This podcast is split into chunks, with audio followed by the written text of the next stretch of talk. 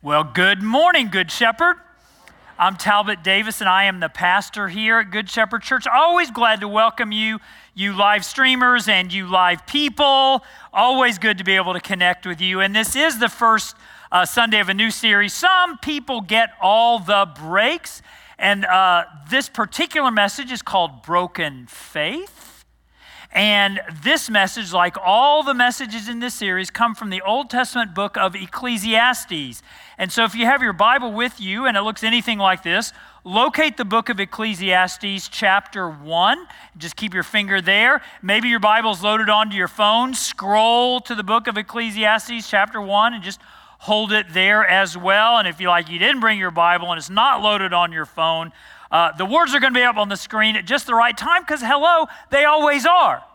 And we love for that to happen, for you all to be able to see the scripture for yourself because there, there's a number of things that we believe about the Bible at Good Shepherd. And, and uh, some of you have never heard this stuff before, and others of you have. But one of those things we believe about the Bible this looks like a book, but believe me, it is not a book, it's a library collection of a lot of books written by a lot of authors and get over a long span of time and get this in many many different writing styles. The book of ecclesiastes which we're looking at today and for the next four weeks it's in the section of the bible that people often call wisdom literature that that's the writing style wisdom literature.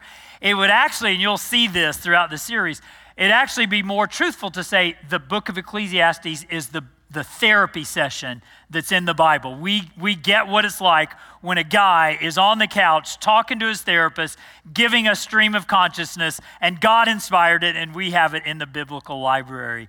And you'll see how all of that comes to pass in the not only today, but in the weeks ahead.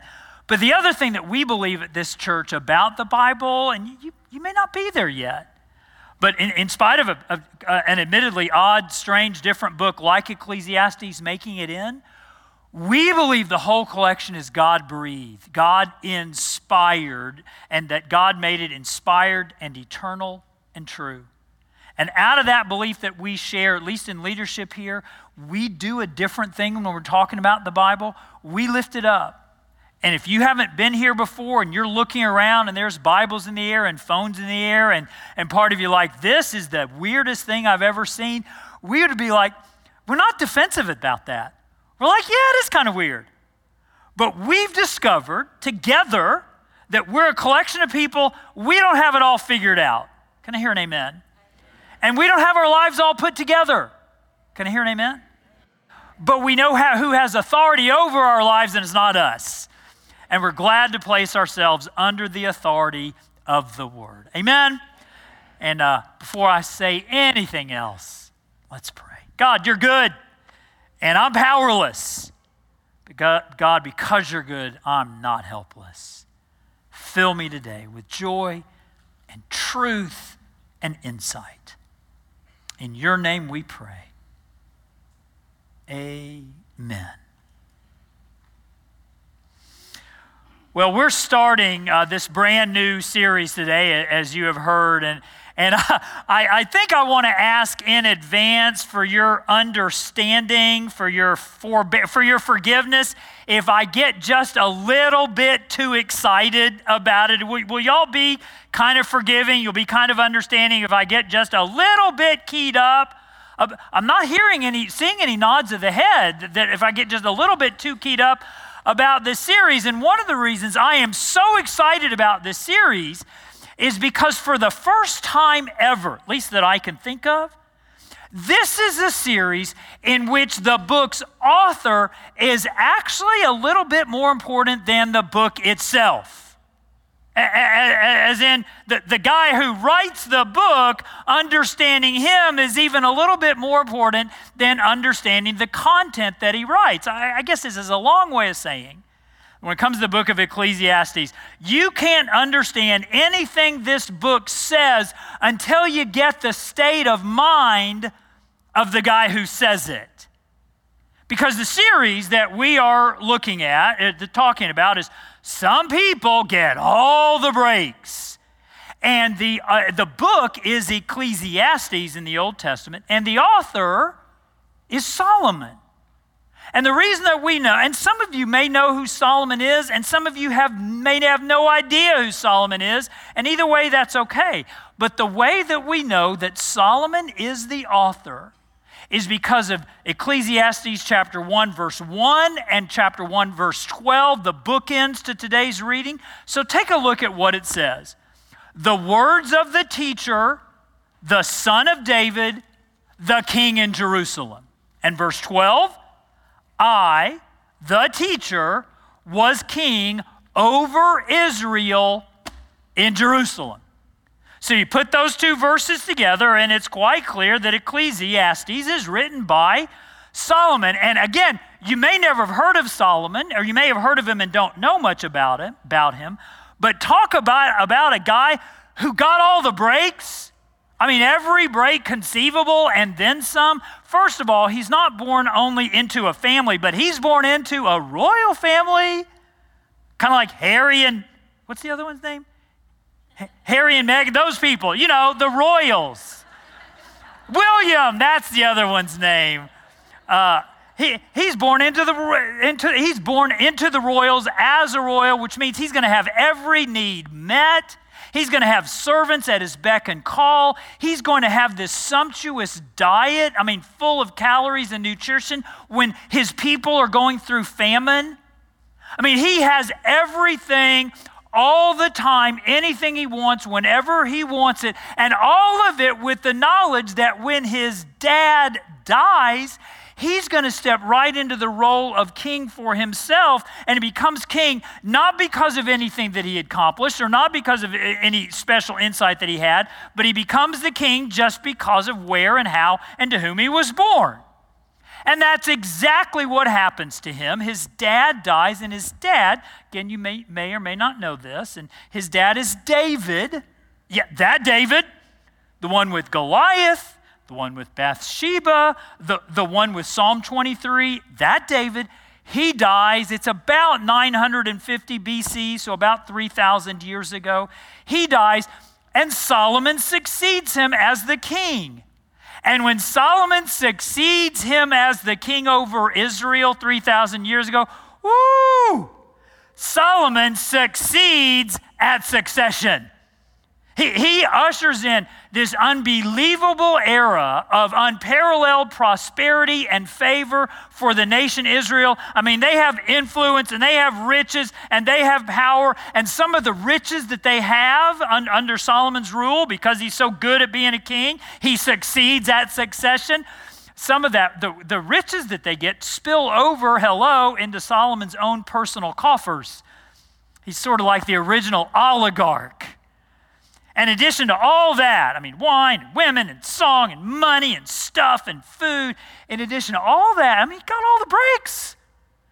God gives him one other really big break. God gives him this unparalleled amount of wisdom. And, and, and you know what wisdom is, don't you? The difference between wisdom and knowledge. Knowledge is, is the awareness that a tomato is a fruit and not a vegetable. And wisdom is the awareness never to put a tomato in fruit salad. That's, that's, you're welcome for that. Thank, yeah. That's, so Solomon, Solomon had that kind of wisdom. And, and in fact, it's, the, the, the Bible, remember the Bible is a library.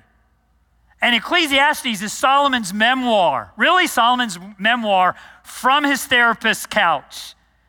But the book of First Kings, which is in the history section of the biblical library, it adds color and it adds texture to what Solomon's life and reign was like. And I want you to be able to see this or hear this for yourself. First Kings chapter 10, verses 14 through 22. Take a look up on the screen as, as I read this. The weight of the gold that Solomon received yearly was 666. Don't get a, ooh, 666. No, that's in the book of Revelation. That's not here. The 666 means nothing. Not including the revenues from the merchants and the traders and from all the Arabian kings and the governors of the territories. King Solomon made 200 large shields of hammered gold. 600 shekels of gold went into each shield. He also made 300 small shields of hammered gold and three minas of gold in each shield.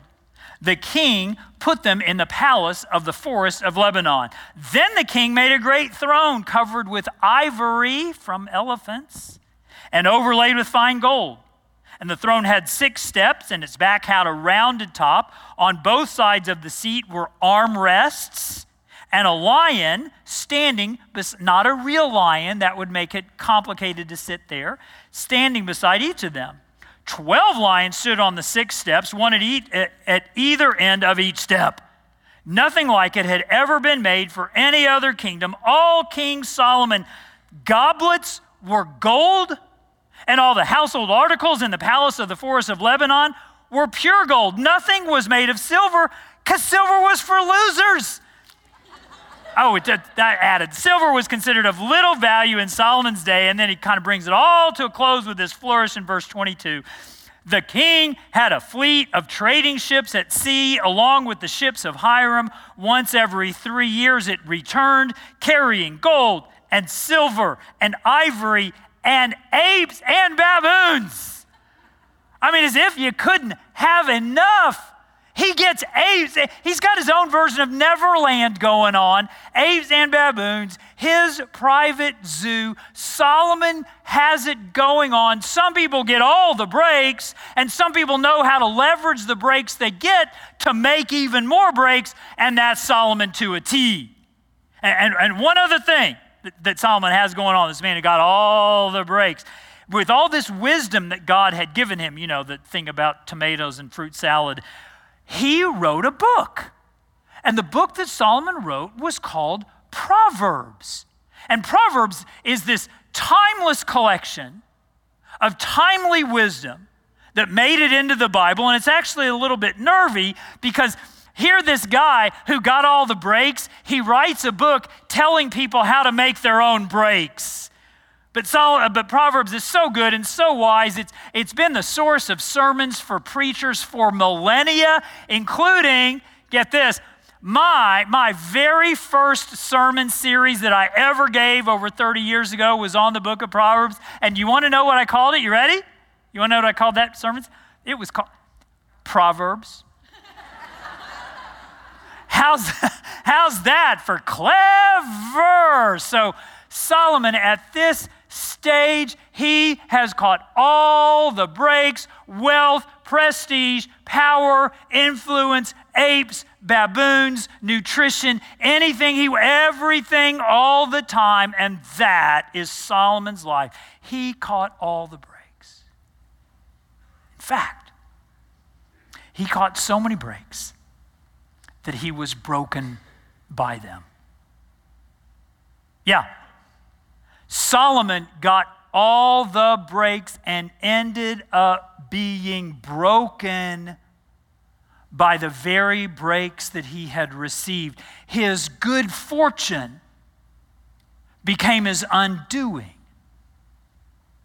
And I say that because of where Solomon goes immediately in the book of Ecclesiastes. After introducing himself in verse chapter 1 and verse 1, the words of the teacher, the son of David, the king of Jerusalem, I am the king, I've had all the breaks. Where does he go? He immediately, without passing go into verse 2, meaningless Meaningless, says the teacher. Utterly meaningless. Everything is meaningless. Some of you know the translation that says vanity. Vanity. Everything is vanity. And oh my goodness. He, uh, one minute, he's on top of the world, looking down on creation. And the next minute, he is in the absolute pits of despair. I have it all, enjoy it all, am immersed in it all, and it all makes me miserable. Meaningless. Meaningless. And, and, and you have to wonder well, h- how did he get there? How does Solomon go from getting all the, the breaks to being an absolutely broken man. And why does all of this stuff make it into the Bible anyway? How does Solomon go from here to here where he as an individual is broken, and we could very easily say that his faith is broken? And why? Why does God inspire a book like this in the Bible anyway? It's a question worth ask, asking, a topic worth pondering, because you know what? I don't think Solomon is the last one. I don't think Solomon is the last one to get all the breaks good looks and good relationship and good nutrition and apes and baboons and everything you want all the time. And the more he got, the more miserable he became. It's like those children on a Christmas morning and, and the family room floor is strewn with empty boxes and wrapping paper, and they look up at mom and dad and they ask, Is, is that all there is? Or you get the promotion, that promotion you've longed for and lobbied for, and you get that promotion. And six weeks after getting that promotion, you're like, is this what I worked all this time for? Or you get the girl, and the girl says yes, and you marry the girl, and three months into the, the marriage, you look around your life and you look around at this marriage, and, and you're like, oh my word, what have I gotten myself into? Or you save and you save and you save and you design and you design and you design and you build and you build and you build and you finally move into the house of your dreams. And six months later, you realize that all the problems that you had, they moved right with you from that old house into the new house. Because, hello, everywhere you go, there you are. Yeah, Solomon is not the last one to have it all, and the all that he had just made him feel emptier than he ever did at the beginning Solomon is, some of you might have heard that line that, that, that how I'm doing doesn't depend on how life is going. How I'm doing doesn't depend on how things are going. So Solomon's the reverse. How I'm doing doesn't depend on how things are going because things are going great. I, I've got it all, and I'm absolutely miserable inside. It's despair, it's depression, it's clinical. Chemical. And people who've never had it can't comprehend it. And those of you who wrestle with it can't imagine life any other way. And the end result of what Solomon goes through, and the end result of what so many of you go through, is that there is, you start out on top of the world and you end up with a broken faith and you, when you end up with a broken faith, you're like, everything's meaningless, vanity, vanity, all is vanity. And, and do you know what is especially dangerous about broken faith? That, that a broken faith is not someone who doesn't believe anymore. It's someone who does still believe, but it just doesn't matter. And that's even more dangerous. A broken faith is someone who, who says, Yeah, I, I believe that God exists, but I don't really care. Or I'm sure that Jesus rose from the dead, but I, I don't really feel him. Or I wish I could believe in Christianity, but then I keep one of those Christian steps up and enters my life again, and I just can't do it anymore. Yeah, it's not atheist, it's not agnostic, it is something much, much more dangerous. A broken faith is a who cares faith. And I suspect that I'm speaking right now to more than a few people who are right at that place. And so it's wise for us to wonder well, how did, how did Solomon get from here to here? How did he get from chapter one, hey, I'm the king, to verse two, I'm miserable? How did he get there? Well, we'll take a look Take a look at verses 3 through 7. And, and remember, it's kind of stream of consciousness. He's on his therapist's couch, he's pouring out his heart. And look at what he says in verses 3 and following. What do people gain from all their labors at which they toil under the sun? You might want to underline under the sun because it's going to repeat. Generations come and generations go, but the earth remains forever. The sun rises and the sun sets and hurries back to where it rises. The wind blows to the south and it turns to the north. Round and round it goes, ever returning on its course. All streams flow into the sea, yet the sea is never full.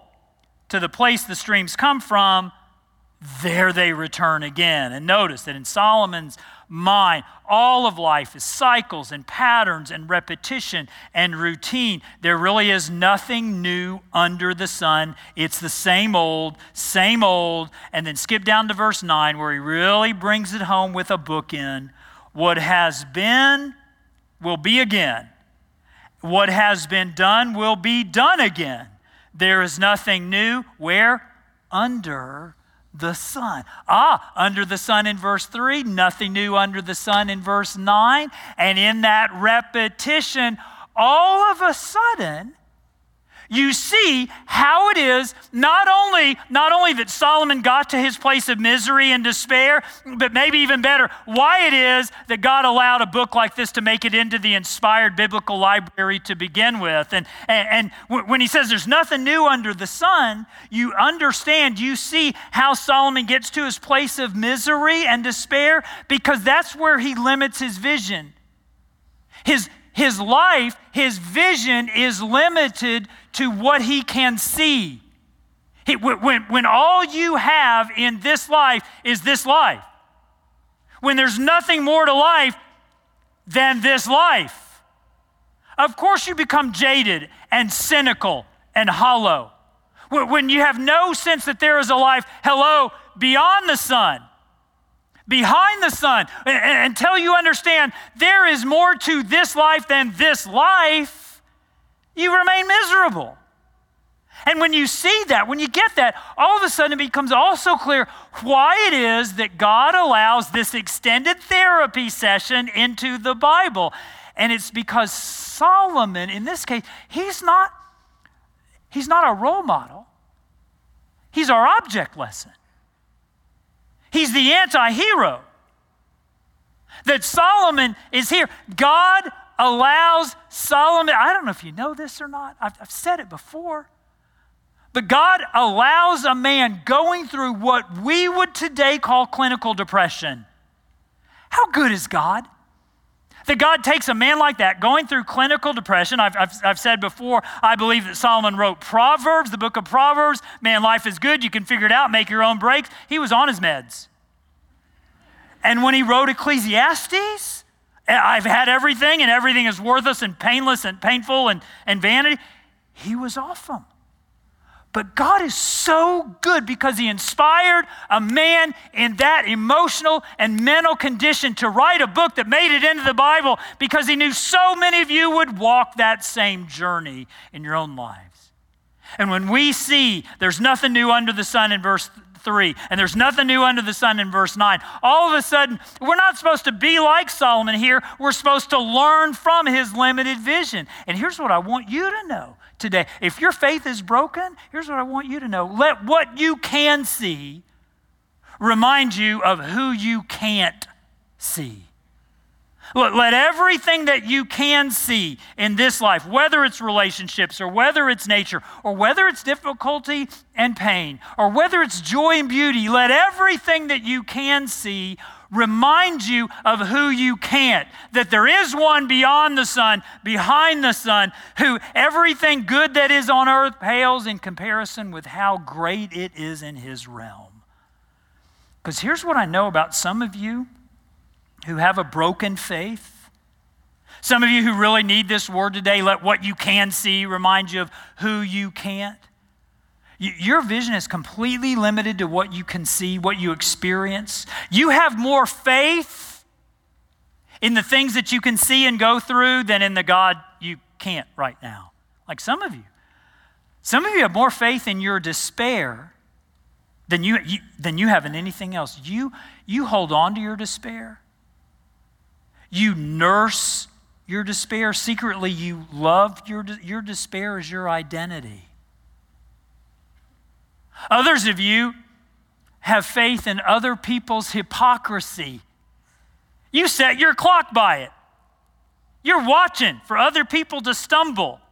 And, and, whenever you see another person, especially another Christian, when, when you see them stumble, when you see them live into hypocrisy, you're like, yep, there goes another one. Your faith just gets confirmed. Others of you, you, you, have a lot, you have a lot of faith in your illnesses. You define yourself, you understand yourself by your pains, by your sicknesses, by the sicknesses you might get. And by having so much faith in your sicknesses and in your conditions, you have limited your life. You have actually paralyzed yourself. And in all that, when, when we have this faith and these things that we can see, we're just demonstrating we got all kinds of faith in the storm, and we don't have any faith in the God of the calm. Well, what a good day. What a good time, time to name that going on in your life and to rebuke it and to recover a genuine faith where you let everything that you can see remind you of who you can't. It's why I love that license plate of this friend of mine who goes to our church. And some of you are like, You are so weird, Talbot, to love a license plate. No, I'm not. This is a guy in our church. Obviously, he lives in South Kakalaki, and his license plate that says Second Cor 418. You know what that means? Second Corinthians chapter 4 verse 18 you want to know what that verse says? 2 corinthians 4.18 puts it this way. We fix our eyes so we fix our eyes not on what is seen but on what is unseen. Since what is seen is temporary but what is unseen is eternal. I love that Love it so much that that in our house, when our daughter was in middle school, she jotted that verse down on a piece of paper and she put it up on her bookcase in her room. As a reminder, that was her life verse. Well, uh, that same daughter who was in middle school when she did that, she's now 32 and she lives in Nashville. But don't you, you better believe that verse is still up on that bookcase that's still in her bedroom. And it's still a life verse for our family. And still this reminder let what you can see remind you of who you can't. Or it's, it's like that guy I met in the lobby of a hotel in Texas earlier this year, and I'd never seen him before, and we passed each other in the lobby, and he goes, Well, how are you doing today? And I was like, Well, what's it to you, buddy? And, and no, no. no, I, pro- I promise I have good manners. He, how are you doing today? And I, am good. How are you? And, and and he goes, Oh, I can't complain. And maybe I was feeling just a little bit feisty that day. So, so I came back and, and I said, But would you complain if you could? And without missing a beat, he says, No, rehab's too expensive and Jesus really cares. Isn't that awesome? He gets it. Let what you can see remind you of who you can't see. Because everything that we know and everything that we see and everything that we understand, I don't know. Some of you, some of you, you may be loving life. Your situation may be great. You might have caught all the breaks and you're not made miserable by them. Even you, I want you to know this that there's not one thing that you enjoy in this life that Jesus doesn't do a thousand times better in the next one. Let what you can see remind you of who you can't. Because this God I'm talking about, He is, He's so amazing. He's, He's so remarkable. And you know why I say that? You know why I am so sure of God's goodness and God's joy? Because of the book of Ecclesiastes. Yeah, I go to Ecclesiastes for inspiration a lot more than I go to John 3:16 for God so loved. Now that's good. Don't Talbot doesn't like 3, John 3:16. That's not what I'm saying. I'm saying that when I really want to appreciate the wonder and the beauty and the brilliance of God, I go to the book of Ecclesiastes. Why?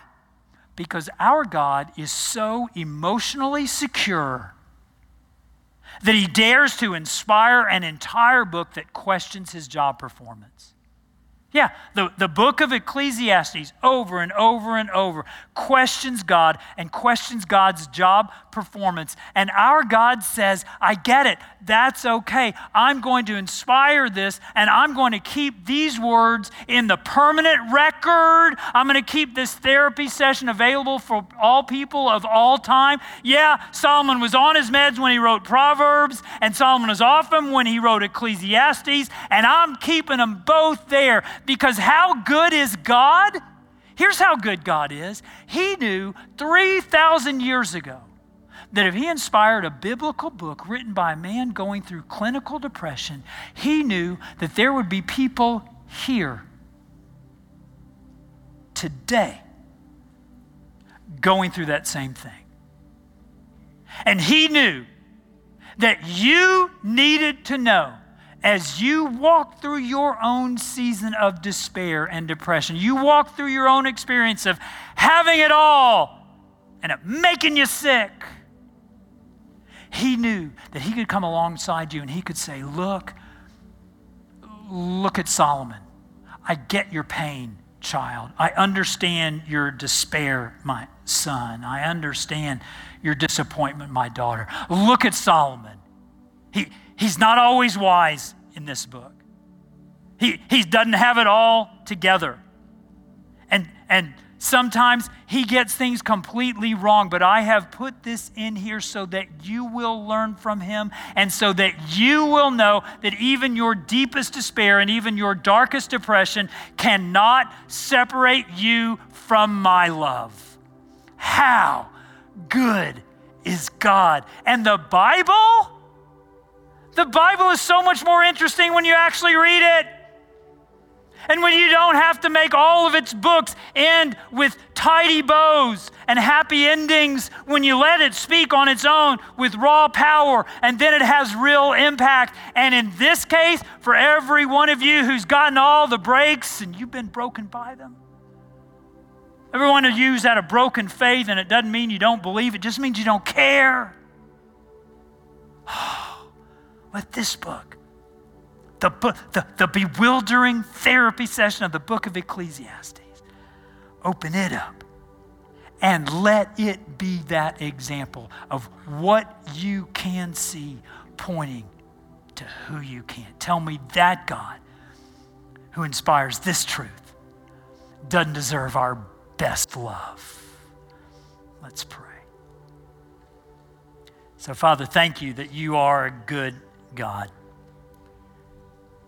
Thank you, God, that you understand every person within the sound of my voice who goes through the depression that doesn't have anything to do with circumstances. And Lord, that you understand that the people who can't comprehend those folks, you, you get us all.